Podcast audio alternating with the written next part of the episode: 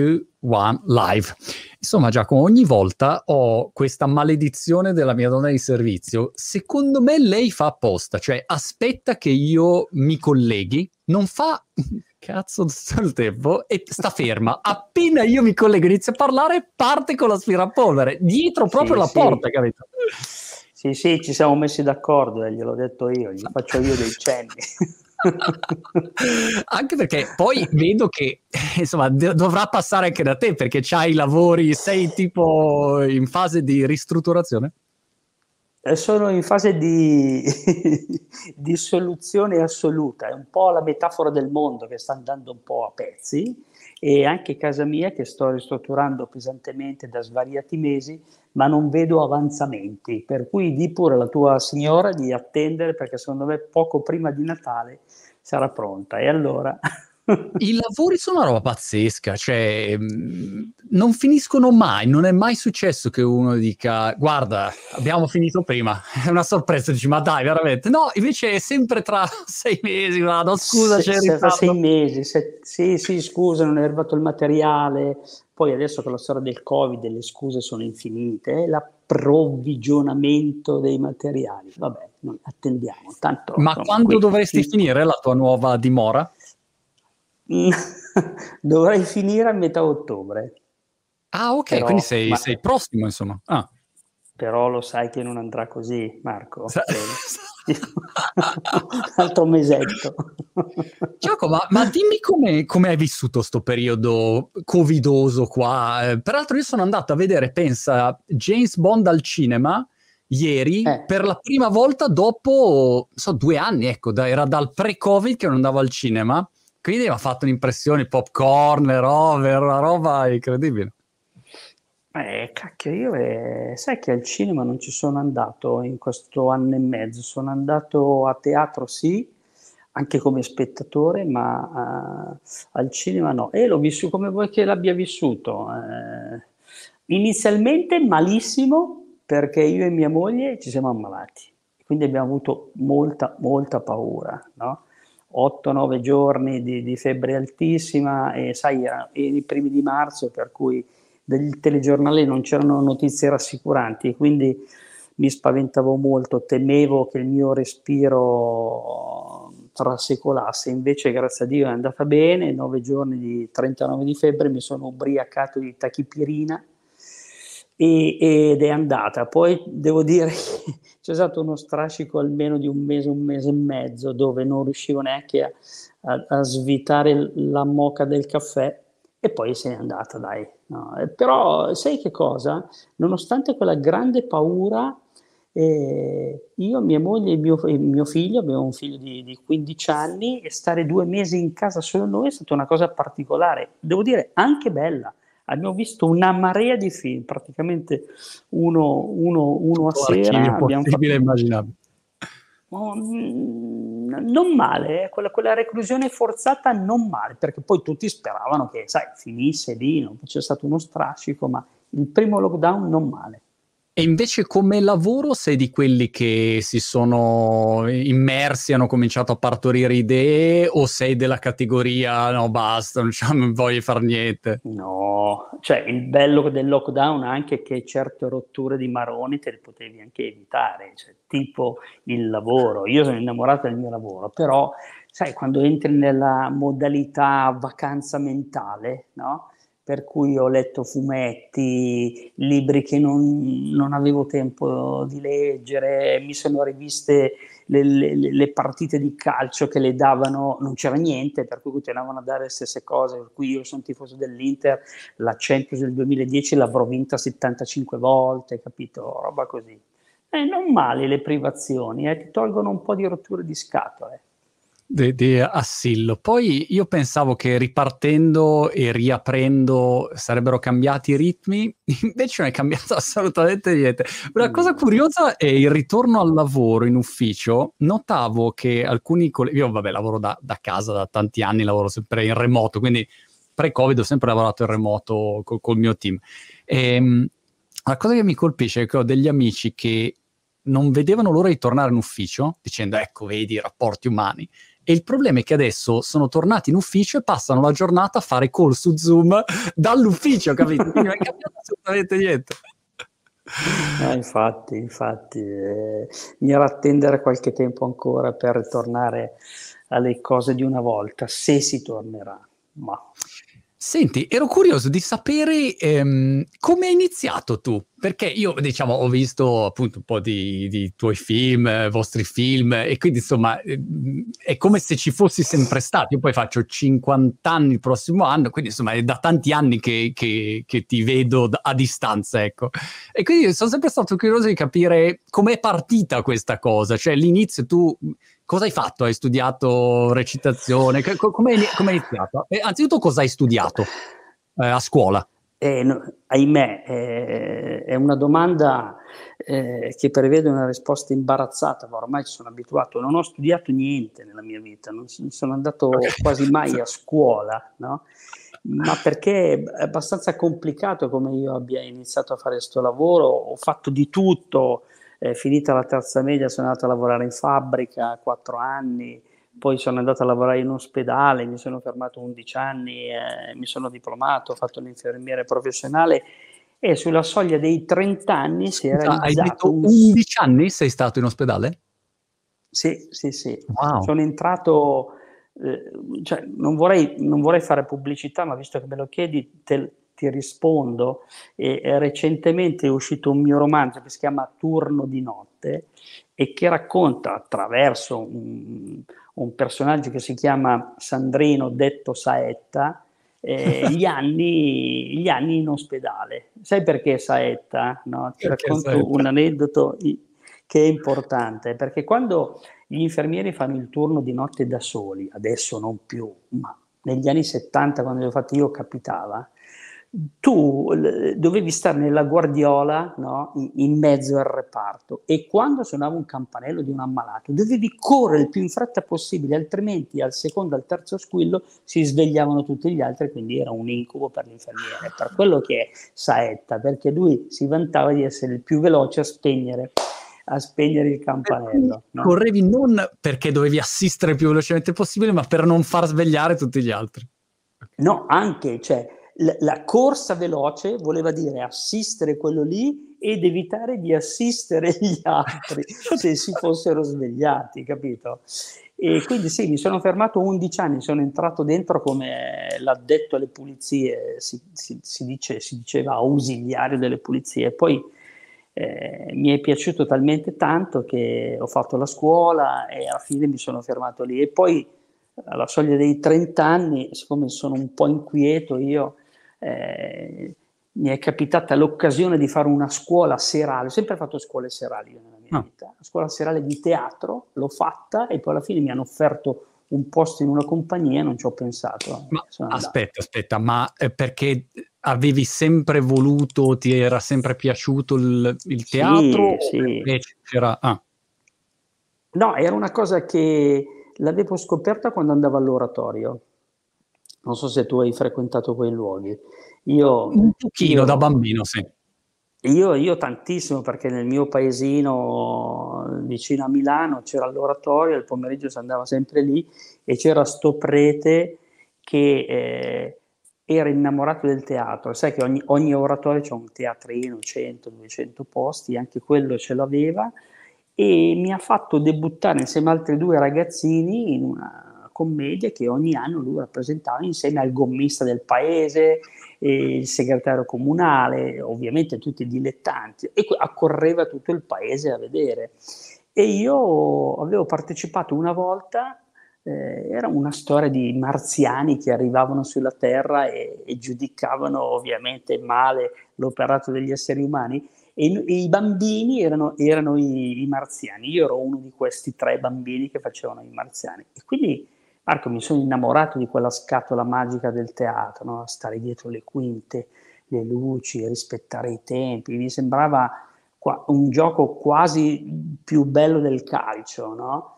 Ed è rimasta lì, perché poi la mia famiglia è una famiglia di operai, io sarei andato a lavorare, non avrei mai potuto immaginare di realizzare quel sogno. Fino a quando, lavorando in ospedale e facendo anche il caposala, ho fatto anche il caposala negli ultimi anni, si facevano gli orari d'ufficio, alle 18 smettevi, staccavi e c'era una scuola serale di teatro, sono andato a farla. E... Ma tu quando facevi, te lo chiedo perché l'altro giorno riflettevo per quello che mi riguarda quando mi è venuta l'idea di cominciare a fare video o robe così, io che penso ho fatto giurisprudenza e faccio l'imprenditore, cioè sono quanto di più lontano da una performance davanti a un video, no? Però mi domandavo, quando è che mi è scattata quando mi sono accorto che avrei potuto o avevo qualche cosa, no, per comunicare, e quindi ho individuato il momento giusto della mia carriera, della carriera fuori dalla mia carriera lavorativa. Ma tu quando eri in reparto già ti rendevi conto che avevi, come dire, un ascendente o un tempo comico o avevi qualcosa, oppure no? Zero, eri anonimo? No, te lo confesso proprio no. Poi un'altra domanda che mi rivolgono spesso è che, ma chissà lei che è così, è un comico, chissà quanti ammalati ha fatto ridere e divertire, no? Ti dico una cosa, Marco, in ospedale gli ammalati non hanno voglia di ridere, soprattutto se vai lì, se cerchi di farli ridere, no? Cioè piuttosto quelli che stanno proprio più male vogliono essere lasciati in pace, per cui no, lì l'ospedale non è una palestra di comicità, di risate, figuriamoci, no? Forse siamo un po' distratti da quella cosa meravigliosa di Patch Adams che è rivolta più ai bambini, ma lì è un'altra cosa ancora. No, io guarda, non ci ho mai pensato fino a lì ho capito che poteva essere il mio lavoro, quando appunto frequentando questa scuola di teatro alla sera a Milano, e una delle prime lezioni l'insegnante, che era un giapponese, no? Mi chiede, Kuniaki Ida, era una scuola dell'Arsenale, chi sa di teatro sa che la scuola di mimodramma era importante, e questo giapponese Kuniaki Ida, a cui devo tantissimo, che parlava malissimo l'italiano, ci fece fare un esercizio, disse: adesso ognuno di voi, eravamo una ventina, viene fuori e fa quello che vuole, ma un personaggio un po' lontanissimo da sé. E io non so come, perché è un mistero, molte cose della vita appartengono al mistero, sono uscito fuori e in un attimo ho detto: io di mestiere faccio il chirurgo, no? Sono un primario chirurgo, no? E ho cominciato a raccontare delle sue gesta da chirurgo, perché era un invasato, e quindi tutti ridevano di quella cosa lì. Allora lì ho capito che dentro avevo sta rotella della fantasia che forse andava un po' educata per poi emergere, e così grazie a Dio è andata, ma dopo tanti anni, non è che... Per quanto hai fatto la scuola da Iduko Kyudo Gote, insomma le insegnate Kugnakida, io ho fatto due scuole serali, una a Bustarsizio, 2 anni di teatro classico, e poi ho fatto questa scuola di altri 2 anni di mimodramma, no? Che mi è servita le scuole mi sono servite tantissimo in teatro. Poi dopo l'esperienza del palco ti cambia radicalmente, ma senza quelle cose lì hai una consapevolezza diversa, sì. Insomma, ti conosci molto meglio. Ma e quindi hai fatto, diciamo, 4 anni in tutto di scuola di teatro? Una sì, cosa alla del fine sì, quasi 4 anni, sì. Io conosco un sacco di gente che ha fatto scuola di teatro e poi basta, è andata a fare un altro mestiere, cioè non è, anzi credo il 95% purtroppo, no? Perché poi non è facile, insomma. E qual è stato per te il... Direi no, hai colto un punto importante, perché la maggior parte delle persone che fa scuole di teatro, soprattutto quelle serali, perché c'è differenza tra chi fa la scuola di filodrammatici, il piccolo, così, che vuole già andare in quella direzione, ma la maggior parte delle persone, ce ne sono tante, i corsi di teatro, lo fa per divertimento, lo fa perché scopre un'attitudine, una fantasia, scopre un mondo che normalmente nella giornata non vivi, no? Ed è vero, hai ragione tu, il 98% preserva un ottimo ricordo di quella scuola lì, ma fa tutt'altro nella vita. Posso dirti una cosa per suffragare quello che dicevi, Marco, che 4-5 anni fa, adesso mio figlio fa la quinta ginnasio, ma quando frequentava le scuole medie, così, le elementari, no? E casualmente un gruppo di genitori che dove andava mio figlio a scuola si trovavano al bar al mattino, molte mamme così, a bere il caffè dopo averle accompagnato. Non so a chi venne l'idea, dice: ma perché non facciamo una compagnia teatrale? Lì c'era mia moglie, io casualmente ero lì anch'io, mia moglie entusiasta, sì, si sono girati tutti verso di me e mi hanno detto: tu farai il regista. Oh, Marco, una delle esperienze più belle della mia vita, perché erano 25 genitori, abbiamo fatto 2 spettacoli teatrali, ovviamente non hanno nessuna pretesa, no? Però ti assicuro che per 3 anni, tutti i lunedì sera, questi genitori che fanno altro nella vita si divertivano tantissimo. Quindi un conto è la professione, ma vi posso assicurare che il teatro è un divertimento pazzesco, pazzesco. A prescindere. E nel tuo caso il passaggio dalla scuola invece al tuo primo lavoro qual è stato? Perché questa scuola qua di Bustarsizio alla fine del ciclo scolastico disse: noi abbiamo una compagnia teatrale che fa teatro ragazzi, qualcuno vuole? Solo in 2 abbiamo detto di sì in 20, come tu sostieni. E mi sono licenziato dall'ospedale e sono andato, e dopo 4 mesi ero miseria nera, perché il teatro è o ti va benissimo o è miseria nera. Ma scusa, ma ti sei licenziato subito, non hai aspettato di vedere, dice ma se funziona, no, prendo l'aspettativa, quella roba lì, no? No, non me l'avrebbero data l'aspettativa, no? E poi io non volevo l'aspettativa, perché l'aspettativa voleva dire: ok, c'hai il culo parato, no? E io volevo proprio rischiare tantissimo, volevo bruciare la barca e andare a nuoto e arrivi o non arrivi. Sì, okay. sì, o schiatto oppure... Però dopo 4 mesi eri già in bancarotta, e che cosa hai fatto? Disastro totale. Io mi sono licenziato dall'ospedale nell'85 e lì disastro, perché le compagnie teatrali nascono e falliscono nel giro di qualche mese. Disastro veramente atomico e fatica anche. Mi ricordo che mi facevo sempre trovare a casa dei miei genitori a mezzogiorno, no? Poi te chi, milanese, te chi, come la va? Come mai sei qua? Ma così, vuoi fermarti a mangiare? Sì.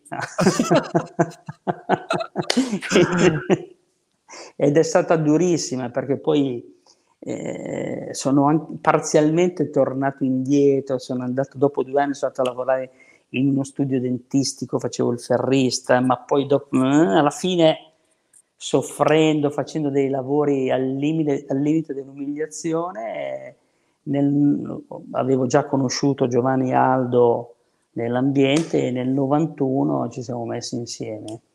Però ecco, quando si dice la gavetta che poi è continuata anche quando ho conosciuto loro per altri 3 anni, bella gavetta importante, formativa, non è negativa la gavetta, anzi. Ti dà quella base poi di esperienza, di situazioni. Io penso che all'inizio sia anche quando hai quella sensazione che torni indietro, sono anche le persone che hai intorno, magari quelle che ti dicono: te l'avevo detto, tienitelo l'oro sicuro, perché e quello è tremendo, perché proprio ti senti un verme e dici: che miseria, c'avevano ragione loro. Non so. No, ma quegli amici lì che dicevano ste robe evitavo di frequentarli. Esatto. Volevo aria nuova, volevo ottimismo, forse anche spregiudicatezza, perché però insomma. E Aldo e Giovanni come li hai conosciuti? Li ho conosciuti fine anni 80, Milano era un laboratorio meraviglioso del cabaret. Cabaret ormai è una parola svilita che non esiste più, no? Cabaret adesso si pensa alle esibizioni televisive, per carità, ma il cabaret degli anni 60, il cabaret degli anni 80 a Milano era una forma di spettacolo pazzesca, pazzesca nel senso che devi immaginare dei piccoli teatrini, piccoli locali. Forse il più famoso fu il Derby a Milano negli anni 60, no? Che adesso non esiste più, ma ce n'erano diversi di luoghi così, piccoli locali dove normalmente si mangiava, si beveva, e alle 11 di sera su un palchetto minuscolo veniva annunciato il cabarettista. Il cabarettista. E lì devi sapere che i generi erano tantissimi, dalla satira politica al surreale, alla canzone comica, al mimo. C'era veramente una cosa incredibile. In più a Milano c'erano dei teatri che portavano delle vedette europee, no? Di comicità, che adesso la gente non sa neanche chi fossero, chi erano, ma il Teatro Ciak di Milano, che non esiste più, uno dei più belli di Milano, 900 posti, fece scoprire a me, Giovanni, Aldo e altri aspiranti comici delle cose straordinarie.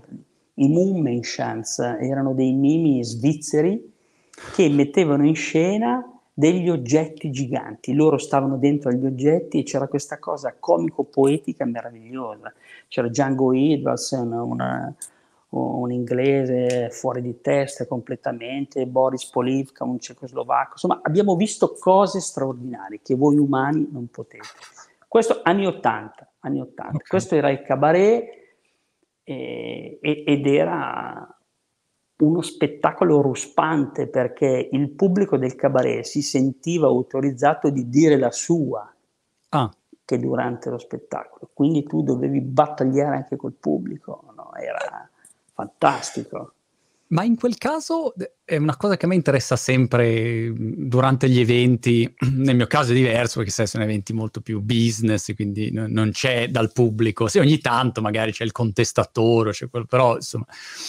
In quel caso cosa fai? Se durante magari ti brucia la battuta, piuttosto che sei lì che stai facendo, però stai performando in quel momento, quindi sei anche concentrato su quello che stai facendo. Come la gestisci? Come la gestivi questo rapporto col pubblico attivo? E lì dipende, perché il comico ovviamente si sente un po' autorizzato a dire quello che vuole. So, ti faccio un esempio, se tu sei in un locale o in un teatro, no? Se tu stai recitando Shakespeare e arriva la signora in ritardo, dopo qualche minuto fa finta di niente, si siede, l'attore shakespeariano fa una pausa prolungata, fa sedere la signora e cerca di far andare via tutto liscio, no? Cioè, spettacolo comico, quando arriva il ritardatario tu sei felice dentro, perché dici adesso lo massacro, no? E allora la classica battuta del repertorio è: ah signora, l'aspettavamo, no? Dove cazzo è stata fino adesso? Guarda che lo spettacolo cominciava alle 9, no? Oppure sai, l'altra battuta è che arriva, sai, che fanno finta di niente e dice no signora, non si preoccupi, non l'ha vista nessuno, no? Che tu la indi, insomma ce n'è. Diciamo che il comico usa quegli incidenti lì a proprio vantaggio. Poi se ti faccio un altro esempio, che spesso ogni tanto può capitare, tu cominci lo spettacolo, no, dal fondo, non sento, e vai dallo Torino, cazzo, no? Cioè, dipende, l'importante è non perdersi d'animo, no? E ha iniziato quindi con Aldo e Giovanni, avete detto ci mettiamo insieme. La trovo atipica, diciamo. Io se incontrassi altre due persone, io sono un single, cioè single nel senso di mentalità, ho fatto uno sport singolo per tanti anni, e quindi avrei una mentalità o lo faccio da solo o al massimo con un partner, però in tre mi sembra già un numero complicato, ecco. In quel caso la scelta è venuta perché? Ma infatti nel panorama artistico è una scelta forse più unica che rara, no? Soprattutto in quegli anni dove le formazioni erano o uno o due o tre, ma tendevano a non cambiare, cioè se va bene va bene, se va male va male, no? Va male in due, va male in tre, va male da solo.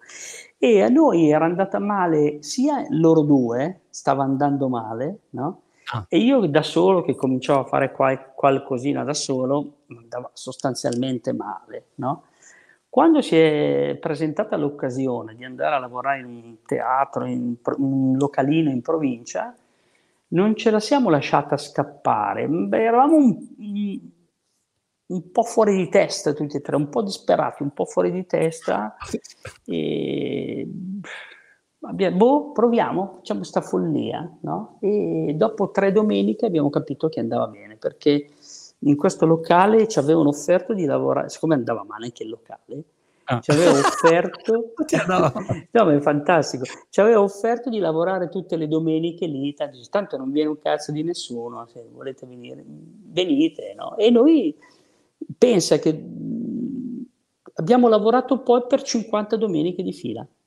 All'inizio non veniva nessuno, erano 20 persone, 10 persone, poi la capienza massima del locale era 180 posti, e abbiamo sempre fatto sold out, sempre, e lì abbiamo capito che, beh, intanto che ci si divertiva molto, no? Che eravamo veramente, una chimica di comicità pazzesca, perché fuori dal palco siamo diversissimi tutti e tre, ma insieme capivamo che cazzo c'era tanta roba, tanta energia, e poi da lì è successo, insomma.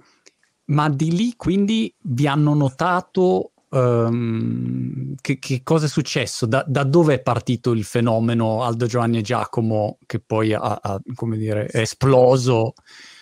È partito da lì, da quel locale lì? Beh, quel locale lì, è Caffè Teatro, e praticamente sono nate le basi del nostro repertorio, no? Ok.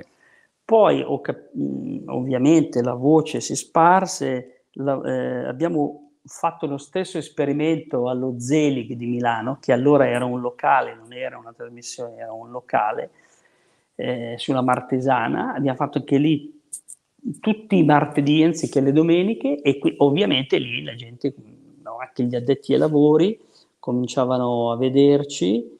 Abbiamo fatto un paio di trasmissioni così, poi la svolta avvenne con Mai Dire Gol, perché i tre della Gialappa, che ci conoscevano, ci vedevano lì, ci avevano visti lavorare, ci presero nella trasmissione, e da lì anche lì un paio di puntate faticose, poi è partito tutto. Grazie a Mai Dire Gol è partito tutto, insomma. E il passaggio invece al cinema, dopo quanto c'è stato?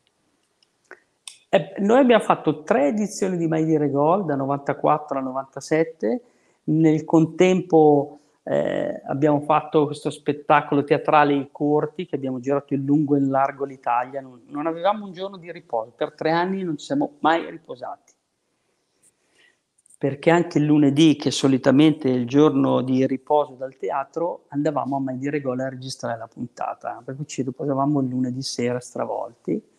E alla fine del ciclo di Mai Dire Gol ci proposero di fare un film, e noi eravamo molto scettici, molto dubbiosi, perché fare un film era un sogno, però è difficilissimo, no? E devo dire che grazie a Massimo Venier, che lavorava a Mai Dire Gol, era tra gli autori, ci ha fatto la regia del film, ed è andata bene, tra l'altro girato in condizioni tra uomo in una gamba, che possono girare solo gli esordienti, quelli che il mondo romano dice, oh, ma che sta a fare, cioè, capito, no?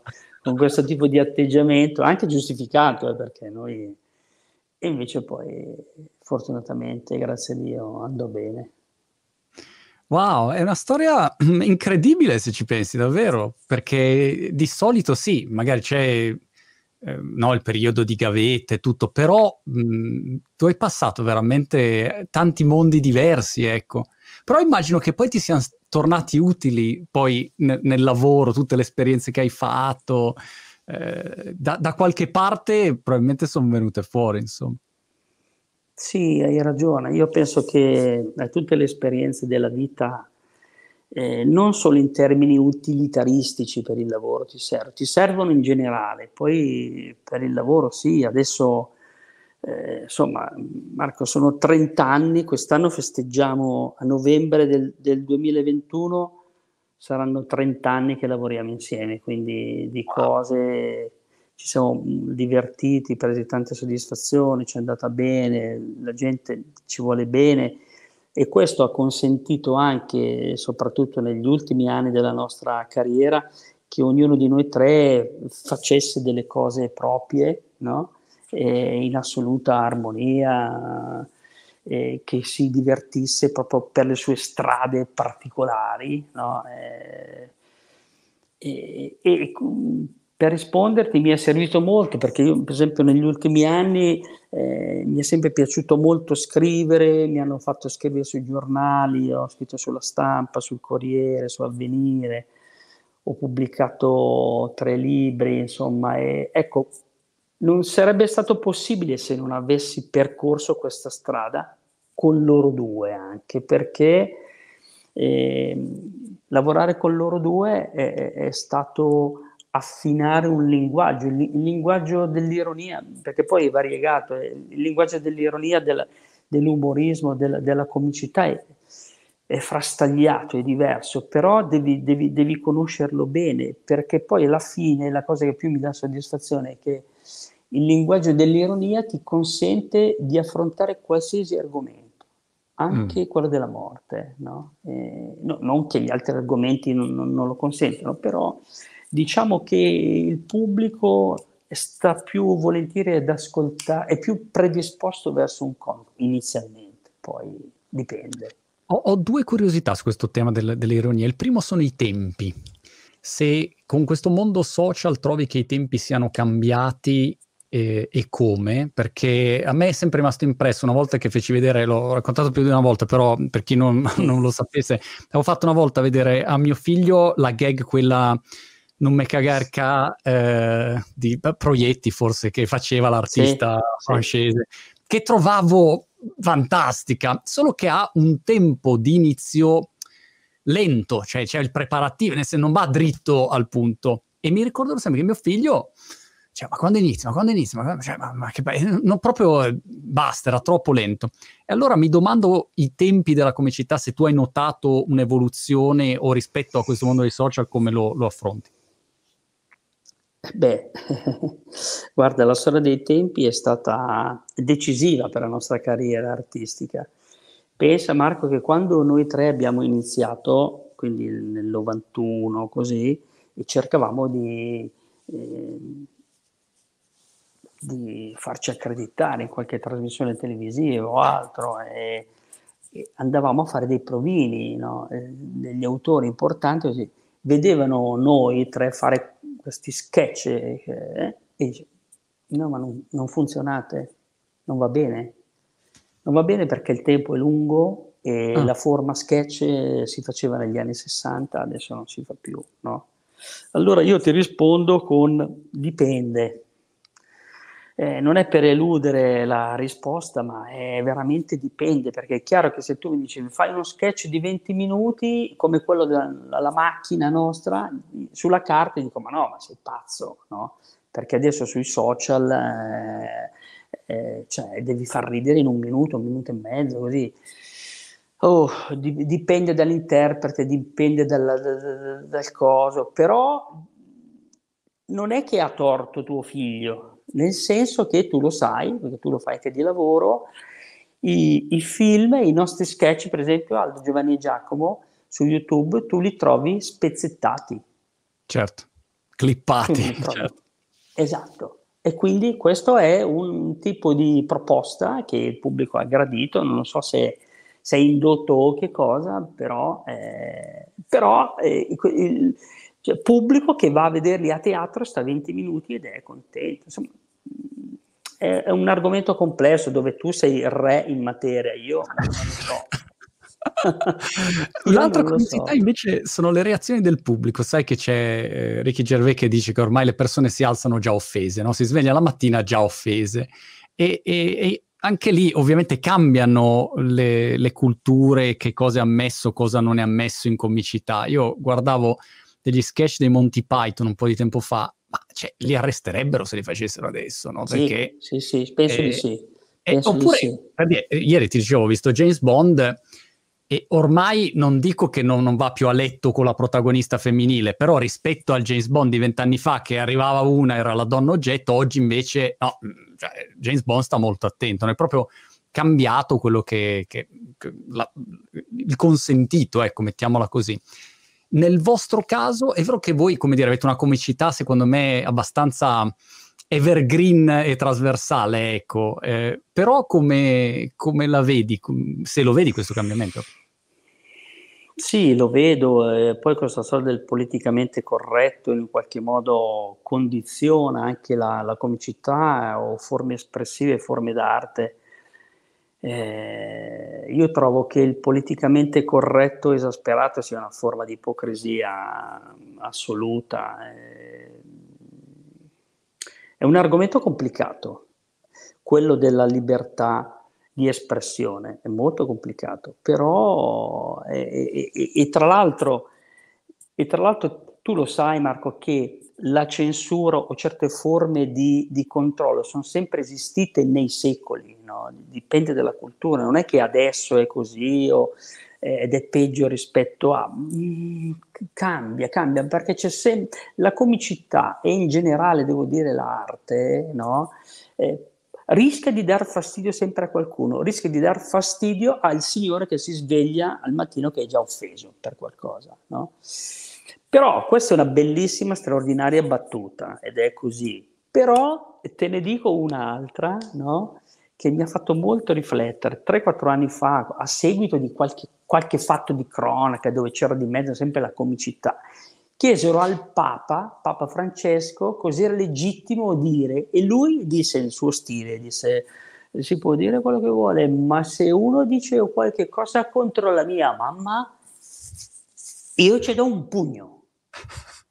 Sembra una cosa di un bambino, ma sta a dire che forse va delimitato un qualcosa, perché quello che si sveglia che è sempre offeso, vabbè, è l'offeso, ma forse si rischia di offendere qualcuno. E quindi se io ti offendo, tu... Chiaro, non è che... Certo. Quindi poi se vuoi ti racconto un episodio di piccola censura a cui siamo stati sottoposti, no? Te lo racconto? Ma certo, adesso mi hai creato un'aspettativa.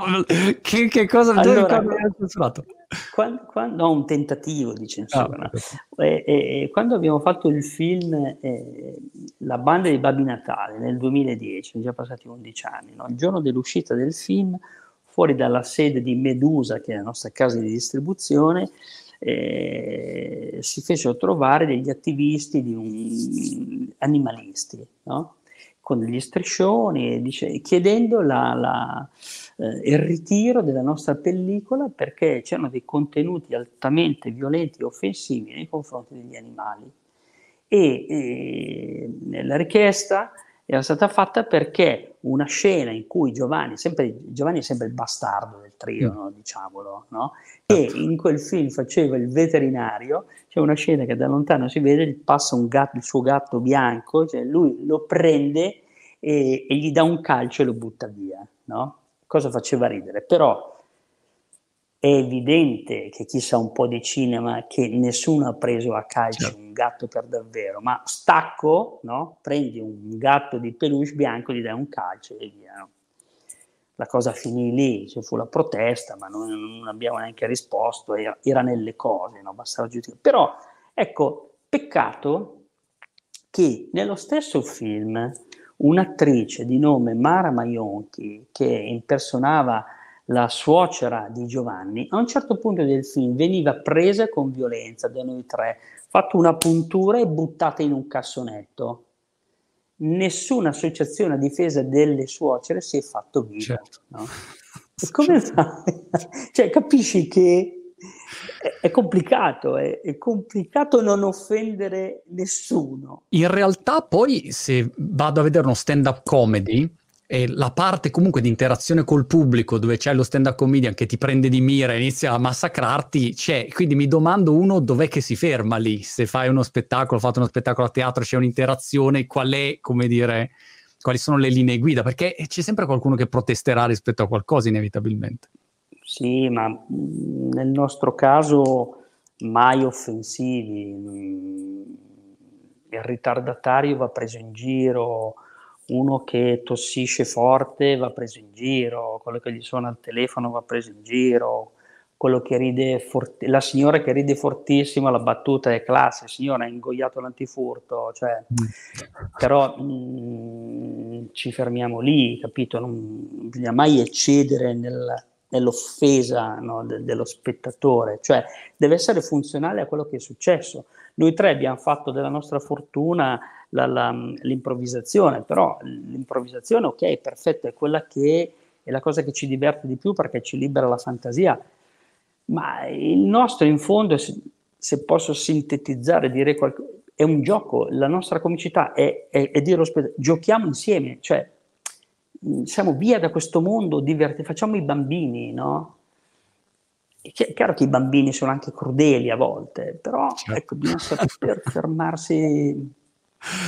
Senti Giacomo, per chiudere questa chiacchierata, sai che a proposito di bambini, io ho passato 15 anni della mia vita a Finale Ligure. Sono andato in vacanza a Finale Ligure per 15-16 anni e ho iniziato a giocare a ping pong da professionista perché andai a Finale Ligure a 9 anni, fui sconfitto da Tobanelli, che era il figlio del gelataio, il piccolo bar, quello lì dell'angolo, è presente davanti a Bagnodina, e quindi ero tornato, ho detto basta, volevo iniziare a giocare a ping pong e vinsi il torneo di ping pong dei Bagnodina, e quindi da lì ho iniziato, però avevo tutti gli amici Finale Ligure, e quindi anche tu sei, insomma, so che sì, passavi da lì, mi diceva mio cugino Bazzico in zona lì, no? E lì ogni tanto sotto gli ombrelloni i Giacomi si ritrovano. Esatto. Senti, ma la tua giornata tipo in questo momento qual è? Allora, dopo le vacanze liguri, da settembre fino a Natale è un incubo bello, perché appunto stanno ripartendo i teatri e io, forse non te l'ho detto, ma con altri due malati di mente abbiamo aperto un teatro a Milano, il Teatro Oscar, che è stato chiuso questi 2 anni, e metà ottobre ripartiamo perché noi facciamo la programmazione. Poi sto scrivendo uno spettacolo teatrale che si intitolerà Funeral Home, okay, e sarà interpretato da me e da mia moglie, che mia moglie fa tutt'altro nella vita, fa la psicoterapeuta, no? Si chiama Daniela Cristofori, e ci faremo dirigere da un fenomeno, Marco Zoppello, Stivalaccio Teatro, un veneto, e debutteremo a dicembre, quindi sto facendo questo. Poi è appena uscito il mio romanzo, per cui... Sei in pieno tour de force. Sì. Dopo 1 anno e mezzo di inattività, adesso, come hai detto prima all'inizio, è ripartito tutto. E grazie a Dio, poche robe in streaming, ecco. E con la tua dolce metà, quindi fate le prove, immagino, tutto il giorno mentre fategli... No, adesso c'è la prova. No, adesso no, adesso lei sta strizzando cervelli, no? E scriviamo un po' perché il testo è ancora da completare, diciamo che da novembre ci metteremo lì a fare un po' di prove. Mi spieghi Giacomo come fai a memorizzare una parte che non ho mai capito, come facciate a memorizzare? Non lo so. Monologhi, robe? Non lo so, secondo me viene naturale, è come se io chiedessi a te, ma come cacchio fai a giocare a ping pong? Sì, ore. Allenamento. E io mi ricordo quando ho fatto quella scuola lì di teatro a Bustarsizio, no? Che ti dicevano adesso bisogna allenare la memoria, no? Mi ero messo in testa di imparare a memoria un racconto di Edgar Allan Poe che era lungo 20 pagine, non ce l'ho fatta, ho imparato a memoria le prime 2 pagine, no? Però poi col tempo, con gli anni, è un muscolo che alleni. Poi, no, senza il poi, è così.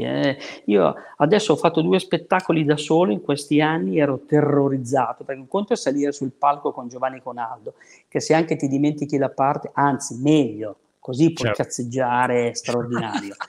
Qui, anche qua, siccome sono un comico, posso dire, cioè scusate... c'ho l'Alzheimer, insomma, no, te la giochi, però è un esercizio, Sì, è un esercizio. Fantastico, Giacomo, è stato super interessante chiacchierare con te. Verrò a vederti a teatro, in bocca al lupo per il libro. Mi ripeti il titolo del libro? Te lo faccio vedere? Fammelo vedere, mostramelo se ce l'hai. Non so se aspetta, se ce la faccio. Sotto la vernice per terra, esatto. Per terra tra i detriti, a bloccare lo scipero. Eccolo lì, Turno di notte, torna nei detriti, in bocca al lupo che per il libro. No, davvero, la prima occasione vengo, anche perché sono curioso di vedere il teatro. Io sono un amante di teatri, proprio le atmosfere teatrali mi fa impazzire a me. Allora stai pronto te e quell'altro Giacomo? Si chiama Teatro Oscar a Milano. Dov'è? No? In che zona è di Milano? Zona Porta Romana, Viale Umbria, da quelle parti lì. No? State pronti a dicembre che vi precetto. Grande, grande. Giacomo, avanti tutto. Ciao, grazie. Ciao, ciao.